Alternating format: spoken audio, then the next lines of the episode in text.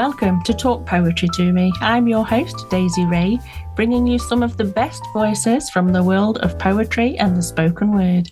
Today, I'm talking to the author of Show Me the Banksy, My Life If I Took the Other Path, and Rumblings of an Old Man, and that's just the tip of the iceberg.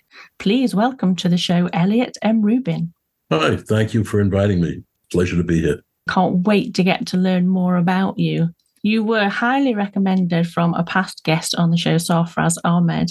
So we are all expecting great things from you today. The bar is high. Tell us a little bit about what got you started in writing. Where did it all come from?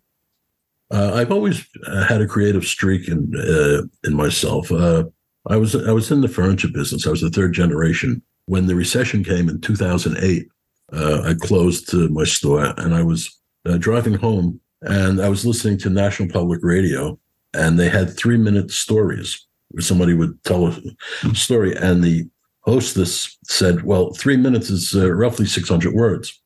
So that was my first book. I said, you know, I could do that, because being in business all these years, I had met so many people and I heard so many stories besides what I did myself. Uh, my first book was flash fiction. And then uh, I took a class at a local community college Uh, for a continuing education for adults. Uh, it was a six-week class. First three weeks was flash fiction. The second three weeks was poetry. Uh, I had also written uh, about six or eight crime novels based on uh, Brooklyn and people I knew. Uh, names were changed, uh, not to protect them, but to protect myself. Uh, I like to live. Yep. Brooklyn is, is unique in the world. So anyway, so when I got out of the class, on the fourth week, we had just started poetry, and I said to myself, poetry is nothing but a short story.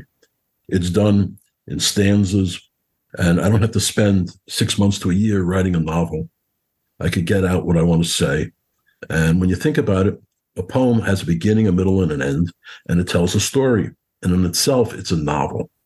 And then the professor exposed me to Charles Bukowski, Frank O'Hara, and I said, this is for me. And I started to uh, write in that vein, uh, which is free verse poetry. I do on occasion do haikus and some rhyme, uh, but that's not my style. And then being I was a business major in college, I was not an English major. Mm. I got into some poetry critique groups, and that's where I really learned, besides continuing uh, with college classes, from English to teachers, it really fine-tuned my poetry. And I started to write, and I continued to write too much. Uh, I needed more critique. So I, I said, I have to start my own. And I now have two poetry critique groups that I facilitate. Uh, and I have people uh, like Safraz uh, from Midlands. I have a uh, physician from London. I have uh, an English teacher from California on my Thursday morning group. She gets up at five a.m. because I have a nine a.m. thing. So that's where I learn. And I, I don't publish anything until it's critiqued. I published myself thirty-four books of poetry. Wow. Uh, eight crime novels, three books of Jewish humor.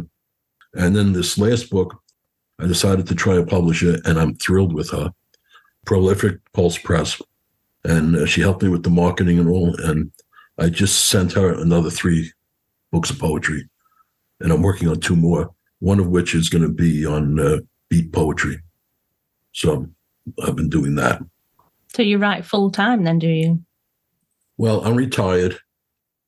If my wife doesn't have things for me to do, uh, you know, but all I have to do is hear a phrase or a word. Yeah. And if it, it sets off my creativity, I can't tell you what it is. Uh, like I just wrote uh, a poem the other day. I heard... Uh, I think it was Cruel Summer by Taylor Swift on her list. So I just took the heading, and the poem has has to do with a cruel summer, but it's not her her poem, her title. You were just inspired by the title. Yeah. yeah. And uh, and that's all I need. You know, uh, and I've always been that way. My father, uh, may rest in peace, uh, used to write poetry and prayers. And uh, his brother also used to write, I would say, letters to all world leaders. He had an idea, and uh, it just runs. You know, I was creative in business, and uh, it just flowed through, and I, I thoroughly enjoy it. sounds like you are fully inspired by life itself and everything around you. I've lived a full life. I've done a lot in my life. Nothing that I'm ashamed of. That's good. Yes. Not many can say that. No, nothing I'm ashamed of. Uh, there's some things I don't like to talk about, but uh, there's nothing illegal. You know, being in business, uh, I hire people and they start telling me their life stories. Yeah. You know, and uh, and that just sets off the wheels uh, of creativity. And you remember that. You remember, you know, the heartaches, the happiness, you know, the good times, the bad times. A good writer not necessarily is creative, but he has to be a reporter. Okay, yeah. You know, in a sense, I'm always aware. I always notice. You know, I try to go for walks twice a day. I see brown leaves on the floor, and all of a sudden a poem will come to mind about end of life. Oh. You know, I think kind of relates. Yeah. And well, they've fallen, done their, yeah. Yeah, you know. A few weeks ago, I was coming home with my wife. It was uh, late afternoon. And as I made the turn uh, onto the street, there was a, an, an older lady on a bike just waiting on the side. That became a poem. You know, you, you see things, you know, you have to be a reporter. You have to, you know, nobody creates out of nothing. You have to have something to talk about. Something that sparks it. Yeah. You know, you have to have uh, baggage, if you will. Yeah. You know, I couldn't write what I'm writing now when I was twenty-one. Yeah. You've got a lot of life experience now, like I have. Yeah. You know, you need it. If nothing else, to season you, you know, yeah. How to phrase things. You know, you don't want to tick people off. Uh, you want them to like what you write. I must have written over a thousand poems. I think I only had one vulgarity in one poem once. And I hesitated to take that out, but my critique group said, no, it really belongs in there. So I, should the occasion arise, sometimes it really does work. Sometimes you need it. Sometimes because it's the value of the piece. I did want to ask, though, you say you need a lot of like journalist in you to be able to write all your poetry. Do you not think that you need to be quite emotional as well? Because there is a lot of emotion in poetry, I think. Yes. As far as emotion, I would I would rather say, yes, you do need emotion, but you also need introspective mm. feelings. You know, empathy is, I think, is the key word. Okay, yes. Okay, and if you write with empathy, you you can write romance. You can can you can touch people. You know, I write about life. You know, it was about two years ago I wrote a poem about the Palestinian-Israeli conflicts, and now today it's even more relevant. Yes, yes. It's a peace poem. You know, and it tells, I could read it for you if you like. Lovely. The poem is called Conflicted Hate. I hate you, although we never met. When I see where you are or came from, I delete your words. I delete your thoughts. I delete you completely before you even can tell me what you want to say. It is a visceral feeling rooted in my childhood. Hearing of the Holocaust, young relatives I never met, yet saw pictures of before their dreary, slow march into the dark, shadowed woods of death. I'd rather embrace you, love you, but your leader swears to kill all my kind, to push them into the sea. They are of my bloodline. You are of my bloodline. This madness must stop. The hate must be buried with both of our dead loved ones, for this madness to end in peace. Very strong piece, that, isn't it? Yeah. That came from deep. Yes, very thought-provoking. It's good that you're not afraid of hitting the hard subjects. No, I aim for that sometimes. Yeah. You want people to remember what you said. That's very true, yes. You know, you can say hello to a thousand people, no one's going to remember you. But if you say, hello, good-looking, they're going to remember you. I like that philosophy. I might try that one. Yes, very good point. If you like, I have another one I could read. That's from the last book, uh, Show Me the Banksy. Okay. This one is uh, July in San Francisco, nineteen sixty-nine, uh, when I was there. My first time here, unbearable summer heat, the tour bus stopped at the intersection of Haight-Ashbury. When the doors open, I step off to mingle with young hippies in cut-off shorts, dirty T-shirts, with unshaved legs, unshaved faces, unshaved armpits, and unwashed. Strung out, walk trance-like past me, going nowhere, doing nothing, just hanging. Strolled about a little. On different street corners, I saw Jesus in a white robe, preaching redemption, a bunch of Mary Magdalenes at his side. Couldn't decide on a corner to visit, since they all offer drugs and love for everyone, for a few dollars, for a few minutes of heaven. That conjures up in my mind every American movie I've ever seen around The Godfather and such like, where they're all playing around the fire hydrants and everybody's half-dressed. And it just reminds me of all of those movies. That is such good imagery. I usually write very concisely. Mm. And when I started to write novels, uh, I had to expand. And I had to really put in detail. So I think that's a, uh, a remnant of my novel days that I put into the poetry.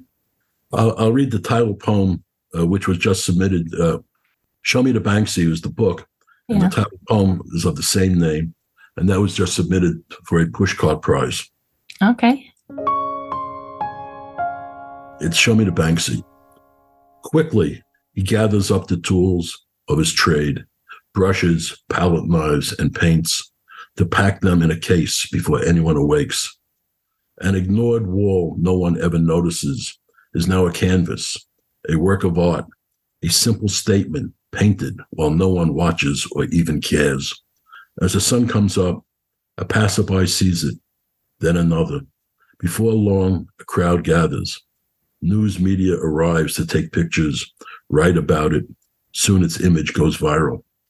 The lonely wall is now famous. People stand across, admire it, where once they passed by, absorbed in their own thoughts. Little do they realize the images of them, a group of people staring at a wall. Yeah, Show Me the Banksy indeed. Yeah. You have a really good voice for reading poetry, I have to say. Do you prefer poetry or do you prefer novels? No, I prefer poetry. I, I've done novels. I did about seven or eight of them. And I decided I want to have a life. Yeah. Because when you when you do a novel, you have no life. You're immersed. Although I am in awe of uh, Hemingway, when I went to his house in Key West a few years ago, uh, they said that he would write in the morning in his studio till he did six hundred words or lunch. uh, that that was his standard. So, you know, but I can't do that. You know, I don't have a studio. I have a, a, my little laptop, and I have a wife that uh, I have to do things with, and I have children and grandchildren. But now you have time to reminisce, and all of a sudden, you know, one lead, one word leads to another, and memories pop up, and I sit down. Uh, what I do is, on my cell phone, in notes, I'll start writing. So when I get home, I could transfer it to my uh, desktop, and I finish it up. Yeah. You can't walk around with a pen and paper every day, but you everybody has a cell phone with them. Especially nowadays. And I try to limit my poems to a page. I write on a six by nine page. Okay, what a lot of people do is they'll write on a normal eight eight by eight and a half by eleven. Okay, and then when, when poems get published, it shrinks down and the format, and they they have uh, I call it diarrhea of the typewriter. It, it, it, it's just too long, you know. So I, I try to format. So you're a page a poem. Yeah, it's the six by nine. Yeah, which is uh, what a trade magazine would be, and I I limit it to uh, normally four or five, maybe six stanzas. Uh, okay. Occasionally, I will do two pages. It's rare. It's very rare for me. When you're writing, do you write with a view to it being performed, or do you write for the page? I, I don't write for it to be performed. I don't write for it to be published. I write for my own enjoyment, and hopefully I keep in mind that somebody else may be reading it. My original impetus was to write for my grandchildren and great-grandchildren. Yeah. To know, hey, I remember, you know, I met him once. Or if they didn't meet me, this is, you know, this is something they did, you know. And uh, that that was my original impetus to write. You've done any script writing or that type of thing? Uh, Just because you paint a very vivid picture with your poems. It's like you're setting a scene and you're very vivid with imagery. You put a very definite image in my head when I'm listening to you. Thank you. Uh, I did write one years ago. I was in a writing group and they had a, uh, one of the women had a Christmas party at her house and she invited the whole group over. And uh, she was Jewish and her husband was Greek and it was a lovely house. So uh, before I went, I wrote a small three-page play, an interview, uh, Susie News, N U U S, interview Santa Claus. And it was an interview, and I had one of the women read it with me. She was Susie News, and I was Santa Claus. And the gist of it is Santa Claus had uh, uh, ingrown toenails and gout, and he went to a Jewish podiatrist in Brooklyn, who and, he, and, he, and he, they substituted the podiatrist for him, and you had a Jewish Santa Claus going around, et cetera, et cetera. So it, it went off very big. And uh, every time I uh, read it to someone, they want a copy of it. So uh, a few weeks ago, I read it uh, to my uh, Wednesday afternoon group. And uh, Tara, who's a physician in London, asked if she could have it because she goes to this performance group. So if they ever perform it, I'll fly to England. Otherwise. Do that. You should do that. One of these days. So you're going to continue writing? Oh, yeah. Until I get... Uh, dementia. So it's in your blood then, really, isn't it? It's just who you are. You're right. You know, it's it's it becomes habit forming. Yeah. You know, and it's and it's a good release. You know, in my novels, there was a fellow by the name of Bernard when I was a kid who was the neighborhood bully. And in all of my novels, there's a person by the name of Bernard who has a gruesome, awesome, torturous death. Okay. And this is and this is what a writer nice. can do. You know. You know, when you're a writer, you control the world. You really do. You kill off your nemesis several times over. With showing no mercy. But writers could do that, you know. And uh, do you think he knows? I'd like to think he does. I don't want to say anything nasty. We're going to just move on. Okay. Yeah. Very interesting. Yeah. Yeah, that's my that's my Brooklyn coming out sometimes. For the poetry, everything seeps in. You know, it, yeah. it, it's life. You know, you can't make stuff up all the time. There is some uh, fiction in a lot of the poems. Mm. Once in a while, you'll you'll put some makeup, some nonfiction, but for the most part, it's it's based on what you see. It's you know, you have to. You have to have awareness of your surroundings and you write about it. As yeah. I said, you know, a good writer is really a journalist. Poetry I love. Yes. I think it's so versatile, isn't it? It's not just about, like you were saying earlier, it's not just about having a little rhyme here or there.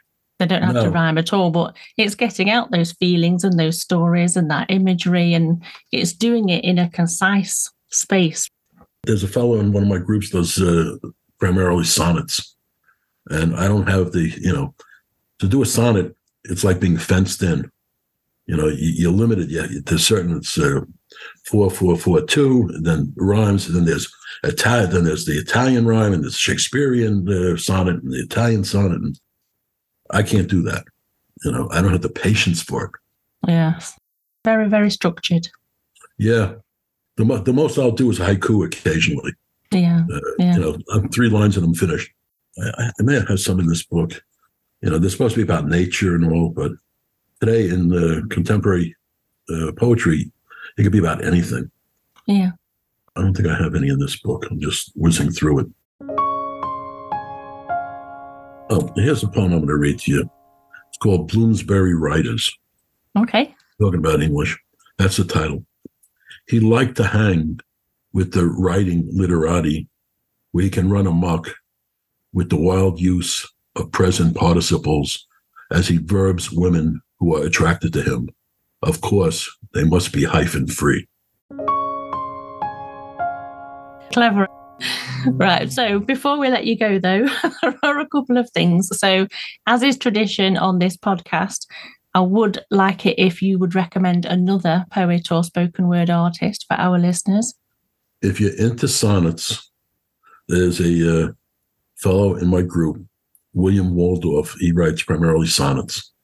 Uh, I've been in groups with him for years, and I get him into groups. He gets me into groups, and uh, he has a book published, and he's coming out with another one. Lovely. So if you're into sonnets, I mean, you know, it drives me nuts. Yeah. Uh, but uh, but he he cherishes it, you know, the rhymes and the near rhymes, you know, and the slant rhymes, you know, he does it all. What a recommendation. Thank you very much for that. Where can people find you online so we can continue to follow your journey now we know you? Well, I'm on Instagram. It's Elliot M. Rubin, E L L I O T, underscore M, underscore R U B I N. I try to post daily poetry. Uh, I only follow poets. Other people do follow me, and I allow it sometimes, as long as, you know, they, they don't upset me. But basically, it's on uh, Instagram. Uh, they can find my stuff. My books are on uh, Amazon, Barnes and Noble, and my website is creative fiction dot net. Thank you so much. It's been an absolute joy. That brings us to the end of our enlightening conversation, but I have enjoyed every second of it. You've been lovely to speak with. Thank you. So have you. It's a pleasure to have been here. Thank you. All that's left for me to say before I leave is thank you for listening. If you've enjoyed this podcast, I'd like to ask you to share it with your friends and family and anyone whose heart and mind loves the power of the spoken word. Let's build our community of poetic souls together. Join us on Twitter at talkpoetry underscore to me. You can also email me at talkpoetrytome at gmail dot com. I've been Daisy Ray, and until we meet again, take care of each other.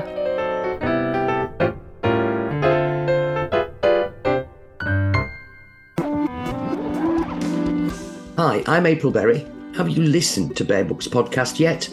If not, why not? We interview indie authors, showcasing their novels, plus we read the best flash fiction stories written by you. You can find us on social media at Bare Books Podcast. Come on and join the family.